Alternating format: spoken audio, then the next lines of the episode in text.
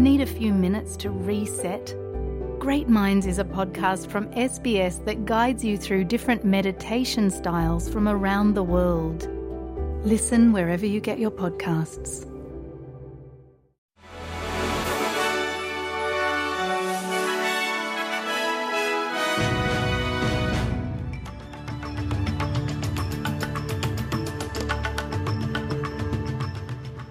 प्रस्तुत है आज के समाचार।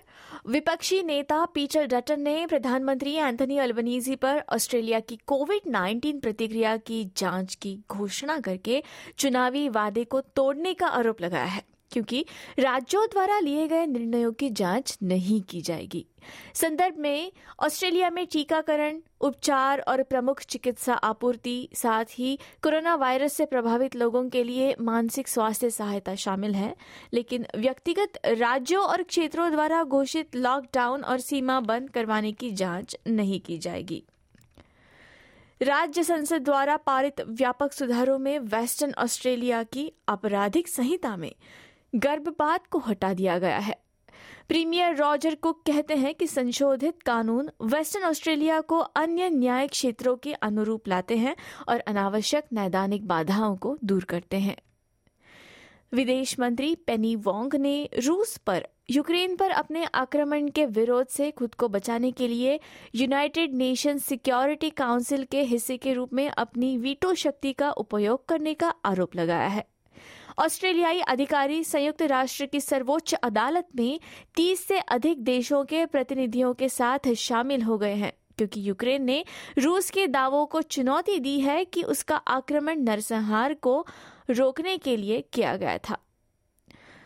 न्यू साउथ वेल्स सरकार एयर बी जैसे अल्पकालिक आवास प्लेटफॉर्मों पर लेवी लगाकर विक्टोरिया के नेतृत्व का अनुसरण करने पर विचार कर रही है।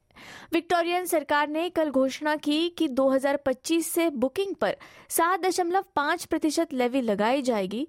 उसके बाद कर से उत्पन्न धनराशि, सामाजिक और किफायती आवास के निर्माण और रखरखाव पर खर्च की जाएगी।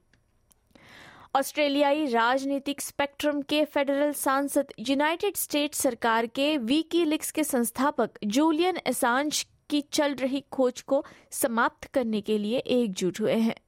नेशनल सांसद बार्नबी जॉयस लेबर सांसद टोनी जैपिया टील स्वतंत्र मोनिक रयान और लिबरल सेनेटर एलेक्स एंटिक और दो Green senator Peter Whish Wilson और डेविड शूब्रिज असांश के खिलाफ प्रत्यर्पण कार्यवाही को छोड़ने के लिए, सरकार की पैरवी करने के लिए वॉशिंगटन डीसी में हैं। अब भारत की खबर। खालिस्तान समर्थक नेता हरदीप सिंह निज्जर की हत्या को लेकर भारत, कनाडा आमने सामने है। इस बीच कनाडा में एक और खालिस्तानी नेता, सुखदुल सिंह गिल उर्फ़ सुखा दुनेके का भी कत्ल हो गया है।